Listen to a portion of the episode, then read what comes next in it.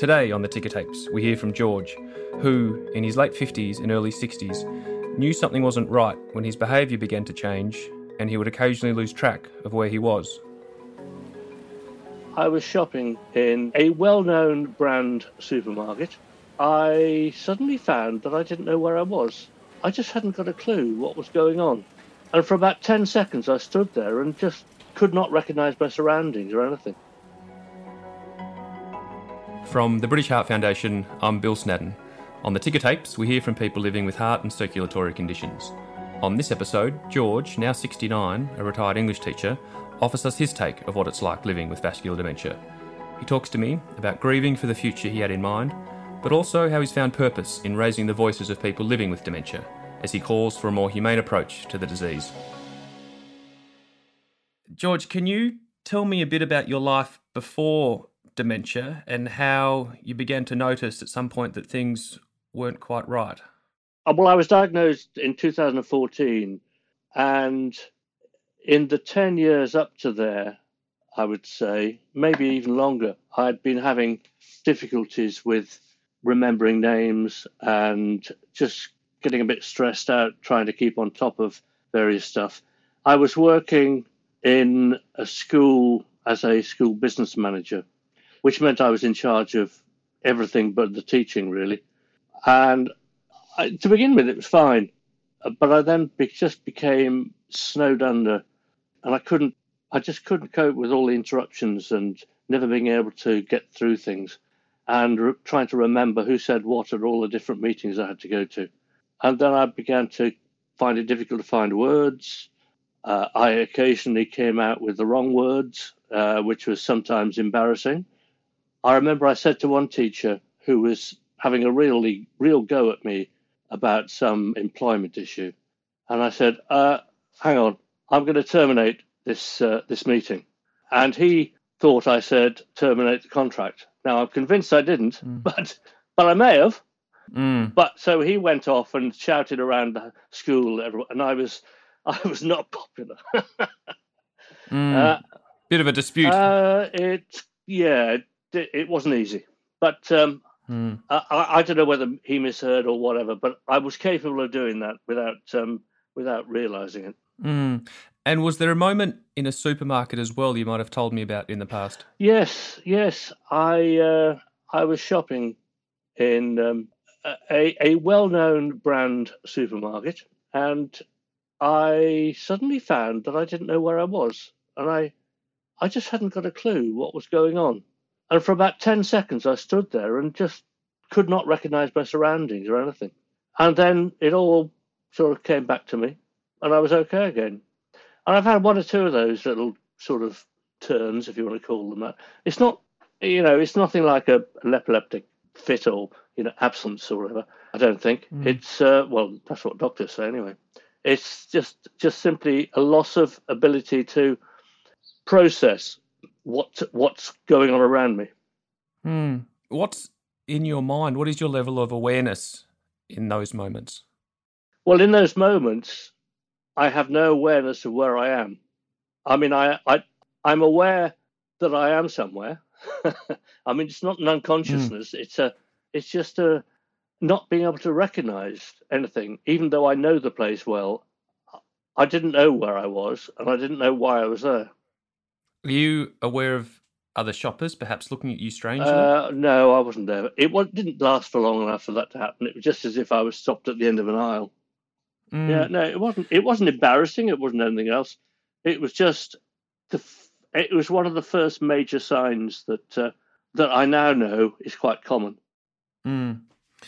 And can you tell me about um, the events that led up to your diagnosis, and then the yeah, day you eventually yeah. were diagnosed? So, I actually I had been diagnosed with my mild cognitive impairment (MCI) some years earlier. So, in a sense, I knew that there was the possibility I was on the path to getting dementia.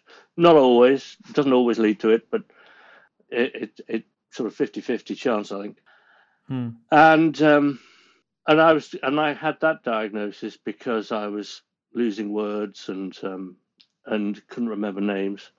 So I, I then went to my GP in 2012, it must have been, and said, Look, I, I really think I need a, a referral for a, a te- test to see if I have got dementia.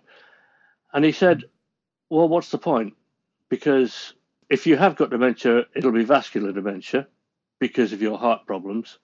Well, I mean, not because of, but that's how I know. Mm.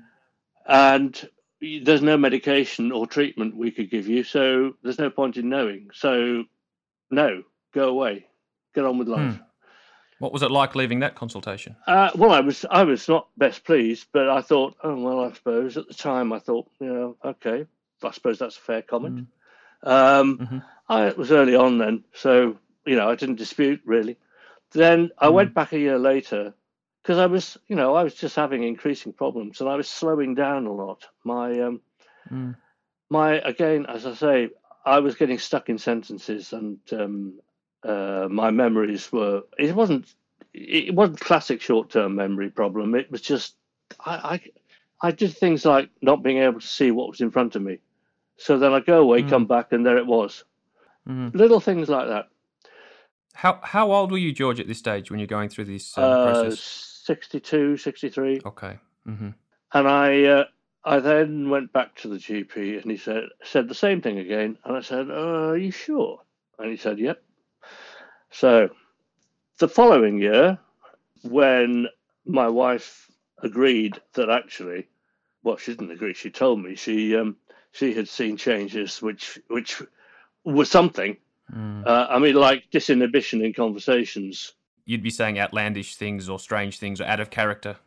Well, well, I think they were out of character. Uh, well, I was certainly using a lot of bad language in inappropriate places. Okay.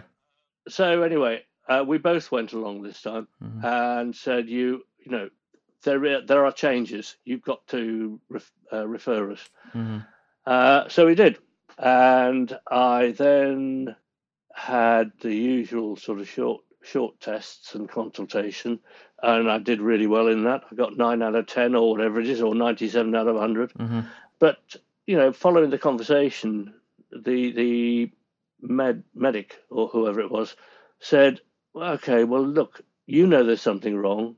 We believe you. Let's take this further and see if we can find out what it is." And I then had a a day and a half of tests with a psychologist, and um, the results of those were that yes, you've got vascular dementia, but you've also got the start of Alzheimer's as well. Mm. And that was the day it, you got the answers. Yep, that was the day I got the answers in a in a consultation with three healthcare professionals. One one was the psychologist or psychiatrist, I don't know which. Mm. One was a well, one was a consultant, one was a trainee consultant, and one was the nurse with responsibility for young onset dementia. hmm And every one of those three answered their phones during the consultation. Mm. Not ideal. It really pissed me off. Mm. Anyway, so that was that. Going back just to the the few years where you were trying to sort out what the problem was and, and get a diagnosis because you and, and your wife knew something wasn't quite right, how much fear or worry is perhaps going through your mind in that period? Well, I I pretty much resigned myself to, or just accepted that I probably was developing vascular dementia Mm. because it just seemed logical to me. Mm. I didn't know a lot about it.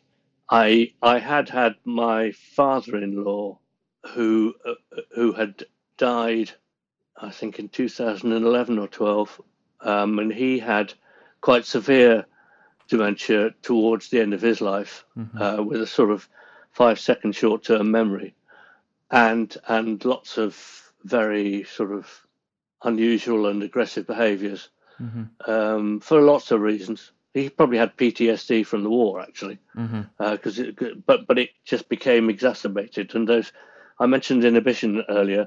Well, he he lost his inhibitions, which has kept it under control. Mhm. So anyway, he died, and that was a pretty vivid experience for for me and and of course for my wife. Mm. And then, I suppose coming back to your original point, I, I just thought, well, uh, uh, mm, God, I don't want to become like that. But I have a feeling I probably have got the beginnings of vascular dementia. Is that scary? That realization? Not really scary, just just sort of matter of fact. Mm. Because th- the thing is, I've got a number of different diseases which I picked up over the years. Mm. I had a heart bypass in um, 2003, but I've also had back things and I've had a hip and diabetes and stuff. So it was just another, Mhm. another uh, to add to the list. Okay. So, so I'm quite used to being medicalized about things. Okay. Another feather in your medical condition cap. Uh, yeah, wrong sort of feather, but yes. Have you been told um, since by any specialists uh, what may have led to this vascular dementia in particular? Actually, that has never. No, we've never never been addressed. Hmm.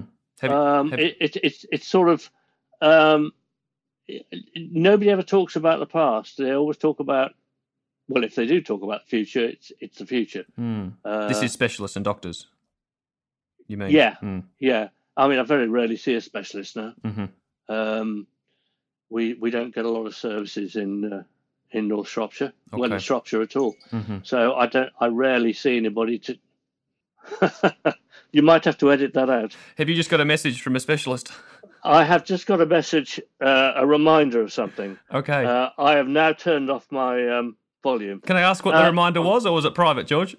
No, it's for a Zoom um, meeting at twelve thirty. Okay, because you're uh, you're chair of the um, Shropshire, Telford, and Wrekin Dementia Alliance Group, aren't you? The Dementia Steering Group. Yeah, I I was chair of the Dementia Action Alliance. Okay. I set that up and chaired it for about five years. I'm I don't do that anymore. Okay, I passed it on to someone else. Okay. I, I chair a, a dementia steering group for the health health economy. Right. Okay. Is this Zoom um, that you've got coming up to do with uh, a dementia group? Uh, it's to do with a dementia group, but it's not that one. Okay, I see. Because you do you, you do a lot of talks, and you do you um, Yeah, could be described as a patient activist. uh, I am a patient activist. That is exactly how I describe myself. Okay. Um, I, I, I, it's in particular in the last 15, 16 months during the COVID thing, I have done a lot of Zooms with other people with dementia through the Deep Network, hmm uh, and we've we've developed great friendships and mutual support. Mm. What made you want to get in to becoming a patient activist? Oh well, I was well before I got my diagnosis. Uh, I was already involved in trying to improve patient experience in our local hospitals, hmm uh, and that was because of a job I had with the British Red Cross here in Shropshire um, to do with health and social care. And I just went along to a few meetings um, to to sort of let them know we existed, and um, and just became involved. And also because I was a patient quite often at those hospitals, Yes. so I got onto the patient panels there and um, and just started to get more interested and found out a lot more and, and, and ended up doing loads of stuff with some with NHS England, some with the local commissioners and Mm. this, that and the other.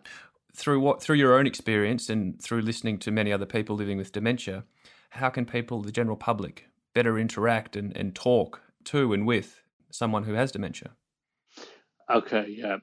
Right. Th- there are there's a huge myth Mm. And there are loads of stereotypes about dementia.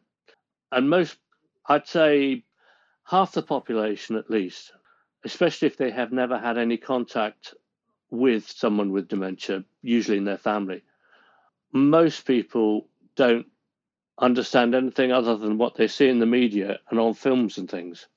So the, the, the impression is that if you have dementia, you can't do anything. You sit there, you get fed, you get you you sort of dribble gently, and you um, you stare at the TV or at the at a wall, and and it's you know no, it's, nothing could be further from the truth. Um, dementia is is a a disease. Well, it results from the disease in the brain. I mean, there, are a number of different things that can cause that disease, Mm. and it affects the functioning of any or many areas in the brain, and therefore the functions of your body hmm and it might be your memory, but it's often other things like balance or finding words or uh, being able to sequence events like making a cup of tea, Mm. working out the sequence and keeping to it. Or when you're making that cup of tea, having turned the kettle on, if you've got some people with dementia will will walk away and forget they ever did it, Mm.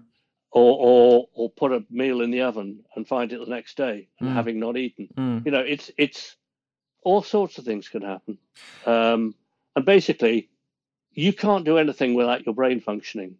And the brain has so many different parts. I mean, are sort of 30 billion brain cells.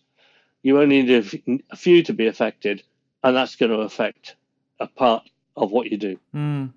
So, what we need people to be aware of is when someone has a diagnosis of dementia, they could be early in the disease process or, or later in the disease process. But, but you, you just deal with the person as the person is, not as a person with dementia. So, you know, the, the day before I had my diagnosis, I was George. The day after I had my diagnosis, I was still George. I was exactly the same person even though at the diagnosis they said, oh, don't take risks, don't get tired, do less, be careful, you know, get your will in order, prepare. Mm. Well, actually, nothing's changed over those two days. It's the disease in your head is usually there for about 20 to 30 years before the symptoms become obvious. So I've had that disease in there for 20, 30 years Mm. and I've got an I might have another 20 to 30 years, or I might have 10, or I might have two. You just don't know. Mm. Um, my decline is quite quick, uh, but quite slow. Sorry, Mm. quite slow. I have the power of speech where I'm concentrating on a particular subject. Mm. If you if you ask me something totally out of the orbit of dementia, then I'll probably find it hard to answer. Mhm. But I can focus. I know people who can speak but can't type. I can. I know people who can type but can hardly put a sentence together. Mm. Uh, you know, everybody. Everybody's different. We're Mm. still individual people, and we can still learn and do things, Mm. and we do. And I've seen on your various YouTube videos or your writings online, and just from discussions I've had with you in the past, that whether it's members of the public who may not have come across many people living with dementia, um, or healthcare professionals who might not be overly well trained, there's at times a level of pity or unnecessary sympathy coming at people with dementia. Uh, yeah, there can be a, a lot of sort of infantilizing Mm. of people, treating them like primary school children. I mean, we, yeah, you do have to alter the way you speak to someone if they are having difficulty following what you're saying. Mm. But not everybody is in that boat, so you just work it out as you go along. Mm. So, so it's you know, I I can't deal with with um, people who speak too fast because I can't process it quick enough. Mm. And and on Zoom meetings or face to face in the past, I've often had to say to people, especially if if I was the only person with dementia in a meeting, I'd say, look, slow down, folks. I cannot keep up with you. Mm. Um, if you want me to be part of this meeting, you've got to take it a lot more slowly. Mm. Uh, and you know that that bit at the beginning of a face-to-face meeting where you go around the table and everybody says who they are, Mm. and and so many people are, are shy of doing that, so they sort of say it very quietly, Mm. very quickly. They look down at their boots, and it's impossible to know. By the time I've worked out one person, then they're three further on. So I always have to stop them and slow down Mm. uh, and it's it's just common sense but people have to adjust that's all but Mm. not be patronizing i don't need people to treat me as if i have to be asked do what do you take sugar i just want people to be kind i Mm. suppose Mm. I've heard you say in the past that you are not your condition. oh yeah absolutely i am me Mm. um warts and all Mm. i don't have warts by the way Thanks, George. Thanks for uh, for updating us on that one. i won't go any further than that No, no. And um, how, in other ways, how does your dementia express itself in everyday life now? Or, or may I ask, what is it? What is a bad day for you now, George? So a bad day is when I could describe it as imploding, and I just cannot it's it's like sort of sudden depression, I suppose. Uh, but I don't think it is depression. I think it's it's it's not being able to process stuff, not being able to process my thoughts or anything out, uh, coming into me, and I just I just I just seize up for the day, Mm. and and I just don't want to talk. I, you know, I might go for a walk, a slow slow walk. I j- everything just slows down hugely. Mm. I d and I can't explain why. I, I've often tried to work out what the sequence is that's led up to that particular day, but it just comes and goes. Mm. Um, and and that's why the medical profession will often just say, "Oh well, that's depression." Mm. um, but from me, from from my experience, and from that of a lot of people with dementia that I've talked to, uh, we all have this up and down thing. And I mean, it mi- might be a bad night's sleep. Mm. I, I take a drug called donepezil, which was prescribed for my Alzheimer's, and it's it's a, it's very commonly used for people with early to middle stage Alzheimer's. And what it does for probably 50% of us is really speed up the rate, rate at which our brain works. It Mm. just compen- compensates. Mm. And it made an enormous difference for me. Mm. I was very slow. I wouldn't have been able to have this conversation before I took the drug Mm. but it speeded me up. But it's a, but but these bad days are almost as if you revert back to not having had the drug, Mm.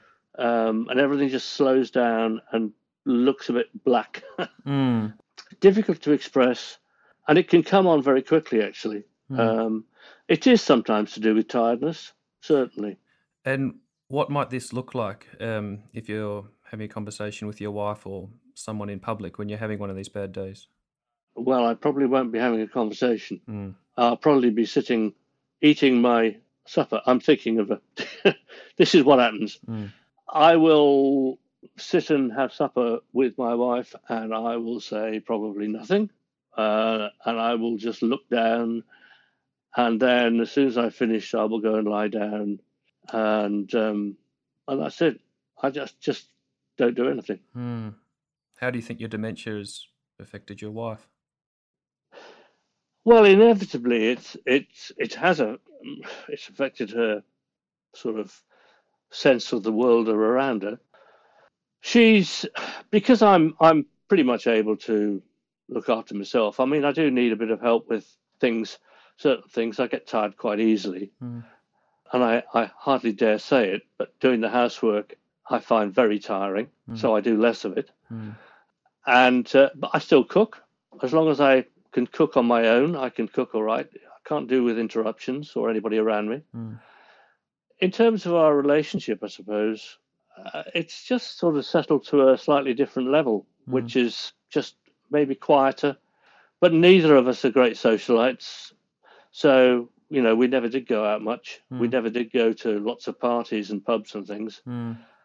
And in fact, what the COVID thing has done for for me, and I'll say for a certain extent my wife as well, but it's for me it's allowed me to not have to cope with the the pressures, the noise, the processing of travel, whether it's local travel or travel to London, to Mm. a conference or whatever it might be and it means that actually I think it that's been hugely beneficial to the state of my mind. Mm.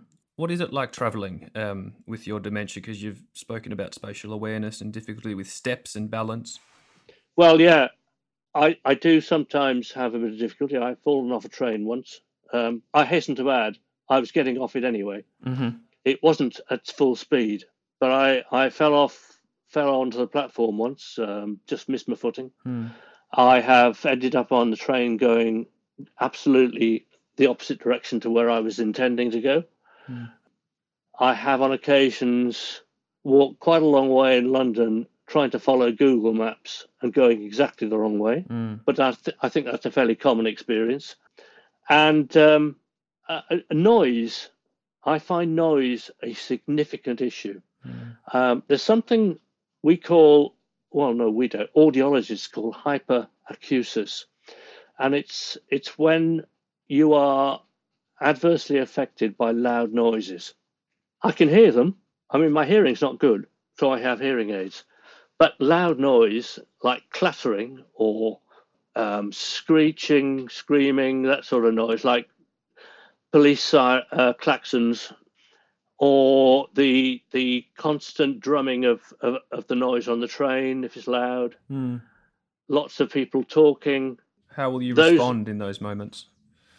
In those at those times, well, when I was on the train, I used I started I got these headphones that mm. I'm hmm. using now, uh, and use them. I, I I know one shouldn't use headphones too much because mm. it can impair your hearing in other ways, but um, but I just use those to uh, deaden out stuff mm. uh, when it gets too loud.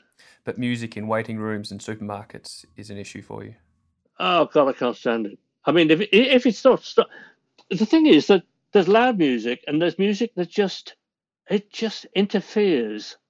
So in my GP practice, and this is pretty common too, I think they play. I think it's probably the local radio Shropshire. Mm.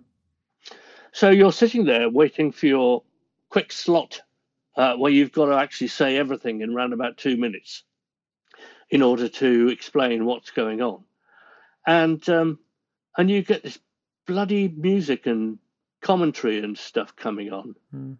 and you're trying to work out in your mind and shut that out because you can't process everything at the same time. And it means that when you go in, you haven't prepared yourself in the way that you wanted to. Now, if you have, if your brain's working fine, it probably isn't a problem. But if you're struggling to actually hold on to thoughts uh, and to form those in the first place, then any sort of music or other noise, extraneous noise is a problem. Mm. And I wish they wouldn't play it, but I've asked and they just they just ignore. Most people like it. Most people like it. You've also spoken about your dementia diagnosis as a type of bereavement for perhaps yeah. yourself or your future and a shared future even with you and your family. Can you tell me about that? Yeah, well, when you are, I mean, it's a bit like being told you got cancer. It, d- dementia or the brain disease, underlying dementia, is terminal. There is no cure. There is only one way that it's going to go. But you don't know whether it's fast, slow, or what your symptoms are going to develop into. All you know really is your life is not going to be the life you thought it might be. Because most people, when they get to retirement, which I was pretty up, pretty much at, mm. um, will be thinking, right now I can enjoy myself. I've got my pension. We can buy a motorhome, or we can go on holidays, or we can we can just do what we want whenever we want. Mm. And then you get this bloody colossal thump of a of a diagnosis, and you realise actually no, we won't be doing that, will we? Probably, or we better get on with it if we're going to. Mm. So so it is a bereavement, and also it's a bereavement for my wife because she will knows she's going to lose sooner than she would have her her partner in life, mm. um, and she's going. She also will lose the future sort of living that she thought she might have had, mm. uh, at least while I'm alive. So things, you know, it depends the the extent of that feeling of loss depends on what your expectations were. Hmm. But your expectations are certainly pretty much dashed when you get that diagnosis. Hmm. At least if you got if you get a cancer diagnosis, at least some forms of cancer, you've got a pretty good chance of being being cured or at least having 10 or 15 years afterwards. Hmm. With dementia, you just don't know.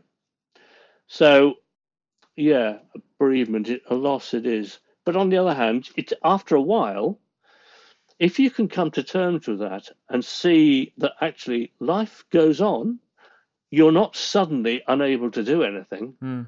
You just go on doing what you can do.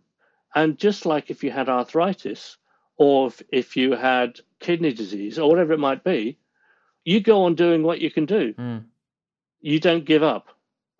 But the trouble with with dementia is when people are given the diagnosis, it's done in a way that that suggests that you actually have just been given a death sentence and you are going to die, not very pleasantly, and it could be quite soon. Mm. And and that is exactly the wrong thing to say. Mm. And if I may ask, how have your adult children responded to and relate to your dementia? I, I mean, two, two of them are in the two of them are health professionals. Mm. One doctor, one nurse. I'm not saying they understand it any more than most people, but they are professional at sort of accepting what what has to be accepted. Mm. And we don't really talk about it much, but but they they're fine. Mm. They they just treat me as as I am. To begin with, there was a slight tendency, I suppose, to assume that I might not be able to do something which I could, Mm. And they'd come along and do it for me. But that that sort of faded away a bit, if only because I'm now at the stage where I'm thinking, that's fine, they can do it for me. you know, the, the hard work because Yeah. because physically I'm not as strong as I used to be. Yeah. So, you know, so if they want to come and do something like sort of chopping up logs or something, Mm. well, that's fine. Yep. They may they may be upset by it, but they don't show it to Mm. me, Okay. And I would be happy if they did. Mm. Uh, you know, I I would rather talk about it than not, but we don't seem to have done that. Okay. And how important are peer support groups for people living with dementia? Oh, right. Uh, my favourite topic. Uh, peer support groups are absolutely the best thing.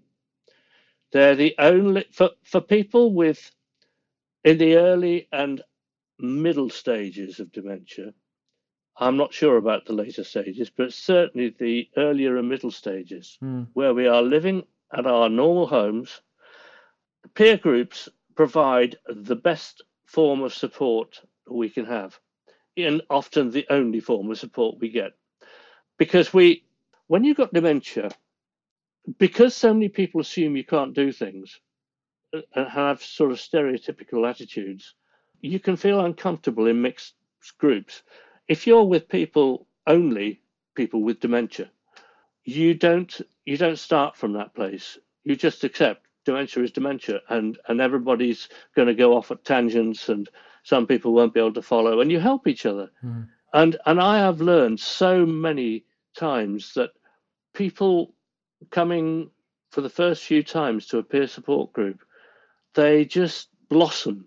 They they open up when they when they get away from their husband or wife who who may have started to do things for them and make decisions for them and speak for them they get get their own identity back Mm. and I, I remember a, a wonderful example of a, of a lady who was quite frail and uh, elderly and quite advanced in her dementia. And uh, a friend of mine brought, uh, I say friend, an, an acquaintance through patient experience.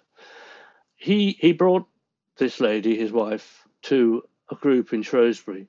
And the first time he stayed, for obvious reasons, just you know to make sure she was okay, Mm. uh, and that we were okay too. and um, and you know he he did the talking for her. He chose her a cup of coffee. He chose her not to have sugar, and etc. Mm. And she sat there and sat there and looked. Anyway, so I suggested he didn't need to come to the uh, to the next one because she was obviously quite okay and you know. Mm. Oh, and and she said, "Oh, I want a proper, I want a, a fancy cup of coffee." So she she chose a latte instead, or something like that. Yeah. I said, "I want sugar in it." um, so she had four sachets of sugar in it, Mm. um, and and then she had biscuits, and and she was she was just unleashed. And it wasn't because he was in a, any way nasty. It's just that they'd got into a routine where he spoke and thought for her Mm. because she couldn't do it fast enough. Mm. And it and it and this is what happens. Uh, and it's very very difficult for people who are caring um, to to actually avoid that. Mm. You have to be incredibly patient.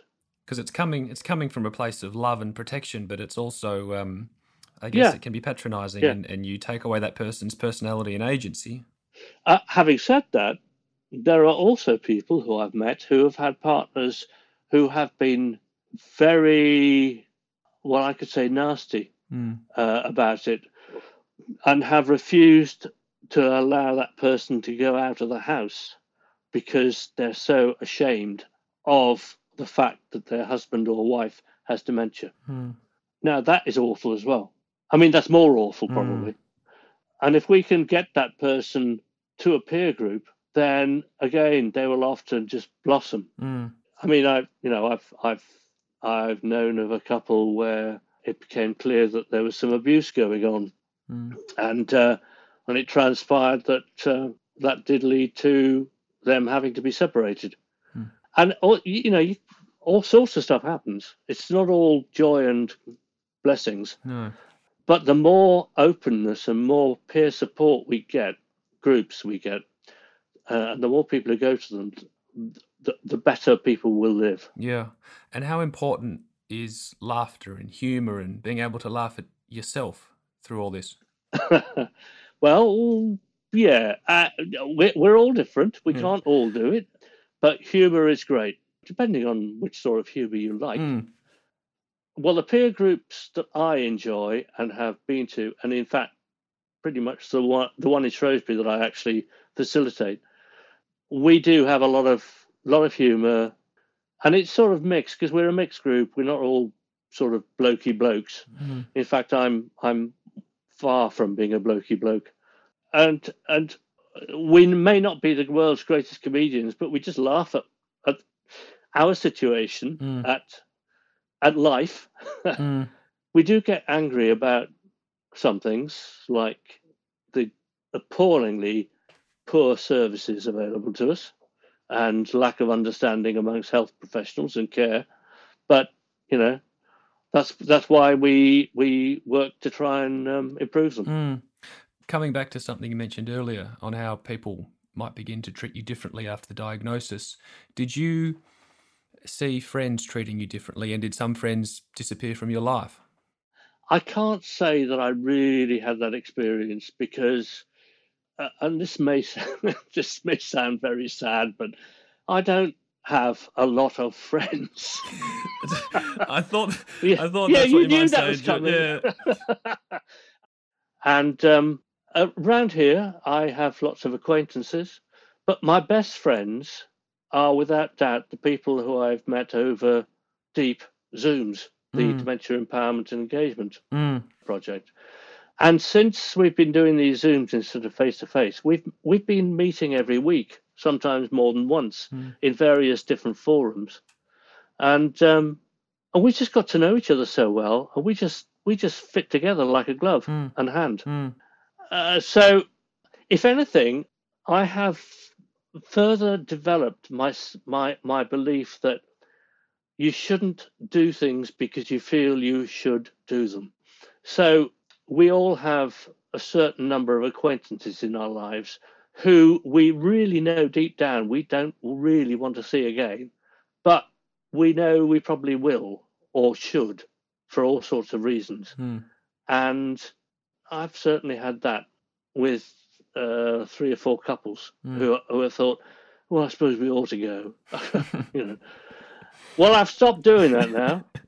and if anything, dementia is a great excuse. But um, but the fact is, it became very difficult to to actually engage with people who I didn't want to engage with because I Mm. couldn't do the processing. I just couldn't do it. Yeah. So instead of going along and sitting feeling miserable, I just don't go now, Yeah. and that's fine. Mm. I can see you, you find some silver linings in some of these. Uh, Well, things. yeah, Mm. yeah. I, I, I am. I've become more positive about a lot of things. mm. Yeah, and and in, in a sense, being an activist and actually trying to get things improved and changed Mm. has given me a real meaning to Mm. life. I mean, I, I, I always sort of was a bit sort of activist in in, in Mm. you know in, edu- in education when I was teaching, and then as a as a business manager in schools, Mm. I wanted to change things and improve things all the time. Yeah. Um, and of course, that leads to frustrations as well. But Yeah. say la vie. Well, well, having known you for a couple of years and, and read some of your blog online and seen some of your videos, I know you're not short of an opinion, George, um, or shy in, in, in putting it forward. Yeah, thank you. That's all right. just, just, just, just to drag you out of that positivity for a moment. There's a there's a quote that I want to quote back to you that I came across on one of your videos, um, which, Oh, I, which I which I think Yeah. gets to the nub of um, how dementia might uh, impact you on a on a tough day. You said, if you're feeling low, you don't want to meet people because they'll think you are stupid or mentally ill because you can't finish a sentence or keep up with them, and you're ashamed that you're no longer normal or able. Yeah. Well, you do sometimes feel that. Mm, You can do. I don't often feel that, mm, but I know people who do. mm, I know plenty of people who've said that to me, mm, or words to that effect. I remember one person who came to a group I started in a local market town who said that she no longer walked into town, which was a sort of standard daily walk, because she didn't want to meet people and be unable to have a conversation with them and them think she was stupid. Mhm. And uh, it's because she couldn't find words. She would she would just get stuck in sentences all the time. Now it doesn't didn't mean she, she couldn't hear mm, or listen or communicate. It just meant you had to give her time. mm, But she felt terribly stigmatized by it. mm. And that's horrible. Yeah. And you were a secondary school English teacher back in the day, weren't you? Yeah. How has dementia changed your relationship with the English language and reading? Well, dementia has, I think, made it more difficult for me to read books. It's it's not that I can't read, I can. Mm, It's that I can't sustain the concentration. mm, So I tend to start a book and about 30 pages, 40 pages later I I tend to think, oh no, mm, I can't be bothered. mm, and it's not because I don't want to. It's because I just think I don't know what it is quite. I I mean I I, I actually had a bit of a revelation last week because I I actually finished a book, and it was an interesting one. It was totally different from the usual sort of novel. I I got to the end of it because I I really want. It, it was it was just fascinatingly written. mm. Um, and and for once I managed to get back into it. So maybe maybe I turned that corner again. Yeah. I don't know. Uh, but I mean, I know I know plenty of people who who actually, you know, find they can't read because they can't. They keep jumping around on the page and and they can't remember what they've just read, so they have to go back, turn a page back all the time, and you know, it, it does become quite a challenge. Yeah. What would you say to someone who might be listening to this who's perhaps feeling lost or confused or misunderstood with their dementia right now? Right. Uh, well, for a start, do not give up hope. Do continue or get back to doing whatever pleases you, regardless of what anybody else might think. So, whatever makes you want to get up in the morning or smile, be it going for a walk somewhere or going to the pub or going to the shops or I, I don't know what it might be, going to the cafe to a cafe. Mm, I would say go on the internet if you can and look up to see if there's a DEEP group in your area. Hmm. DEEP, D, D double E P, straightforward, DEEP dementia.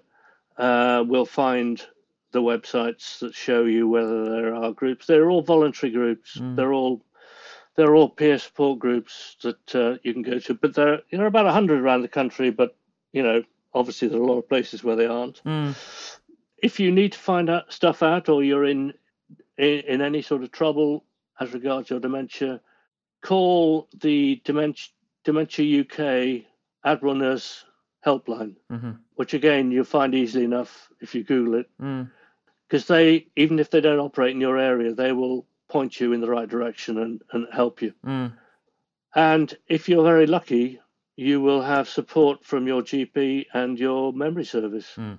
Uh, but I've got to say that that is few and far between. mm-hmm. But you're not on your own. And go on Twitter, follow follow some people, find some people like me, and then my friends on Twitter, and you'll find some some uh, uplifting stuff. Mm. Um, something I meant to ask earlier was you've got mixed, mixed dementia, Alzheimer's, and vascular dementia. Yeah. Are you aware at times when there might be a vascular dementia symptom kicking in and affecting you, and other times it might be Alzheimer's, or at times it's overlapped? Hmm, I yeah, I, I've thought about this. Um, no, I'm not aware. but I I imagine Mm. that sometimes if I get a bit of a headache in a particular place, which often happens, I do think to myself, "Oh God, here we go. I'm uh, having a little stroke." Mm. My wife thinks that I have little mini mini strokes here and there, Mm. and maybe that coincides coincides with a bad day. I really I don't know, and and and frankly, I- I've never been able to have that conversation. Mm. What does she see in you when she thinks she might be having a mini stroke? Oh, well, nothing. I don't think there's anything visible while it's happening. Mm. It's just that you know a sudden onset for a few hours or day of of darkness and and depression and and maybe making more mistakes than usual, and you think, well, it might be something, Mm. or it might not be. Mm. Uh, it's certainly something that that if it were possible to differentiate, it would be quite interesting to know. Sure. And just to show you that I've done my research, George, I want to quote two things back to you that I came across that you've said or written online, which I found I found quite poetic, if I may say. Um, I'm not blowing smoke here. I, um, Yeah. you said, um, in regards to people living with dementia, come with us into our reality as we recede from yours. Hmm. Hmm. I remember writing you like that? I do. I do like that. Mm. Yes. And then you've also said, um, when the fog descends, just reach out, hold our hand, and listen. Yeah. Yeah. Yeah. You don't need to do anything extraordinary. Just be there and listen. Um, I mean, I often equate it to not knowing what to what to say when you go to someone who's just been bereaved. Hmm. You know, you, the best thing you can do is just be there and listen. And certainly, this. I, I see. I'm convinced that when people are in the later stages of dementia and they appear not to be able to communicate, it may well be that they can't put into external words what they're thinking. But I firmly believe that actually in their in their heads they're still that same person. Mm, They're still thinking thoughts. mm, They're just having it all within themselves rather than being able to externalize it. yeah. Which is why you should continue to visit people even when they apparently can't recognize you Mm, because they probably can. mm, And we know from at least anecdotal evidence that people with advanced dementia who get a happy visit, not a not not a nasty one, but a happy visit, are happier in themselves for a day or two afterwards, mm. even if they can't express it. And George, you're now 69, aren't you? Yeah. Right. Yep. And um, the next few years, do you look into the next few years? Not particularly. Hmm. I mean, I just I just see my future as living as long as I can where I am, Hmm. carrying on with the gardening and walking and nature loving, Mm, and that's that's what I enjoy. mm, And and I've learned to, I've taught myself to carve, and I'm teaching myself to do watercolor painting, mhm, along with a number of other people with dementia mm, through Zoom, and I enjoy it. And learning that actually the art teachers that used to say you are totally hopeless at, at painting missed a trick or two. Yes. Mm. Yeah. Well, I- I'd, I'd love to receive one of your watercolor paintings one day, George, even if it is hopeless. well, I'll reserve the best hopeless one for you. Thank you, George, and uh, thank you very much for talking with me. Um, and we all wish you all the very best. Thank you. Thank you, Bill. And um, good luck, everybody. George's condition, vascular dementia, happens when blood supply to the brain becomes limited, meaning some parts of the brain don't get enough oxygen and nutrients, and brain cells begin to die, leading to a loss of brain function. Vascular dementia is the second most common type of dementia after Alzheimer's, and it affects around 150,000 people in the UK. There's currently no cure. If you're diagnosed with the condition, you can be prescribed medication to help control blood pressure, reduce the risk of developing blood clots, and bring down cholesterol levels if they're high. This can slow down the progression of the disease, but beyond this, there's nothing doctors can do yet. The BHF, however, is currently funding £11 million into research that, we hope, will change this. If you've got any questions about your heart or circulatory health, call the BHF's Heart Helpline to speak with a nurse between 9 to 5 on Monday to Fridays on 0300 330 3311 or email hearthelpline at bhf.org.uk. You'll also find lots of useful information in the episode notes and on our website, bhf.org.uk. See you next time on the ticker tapes.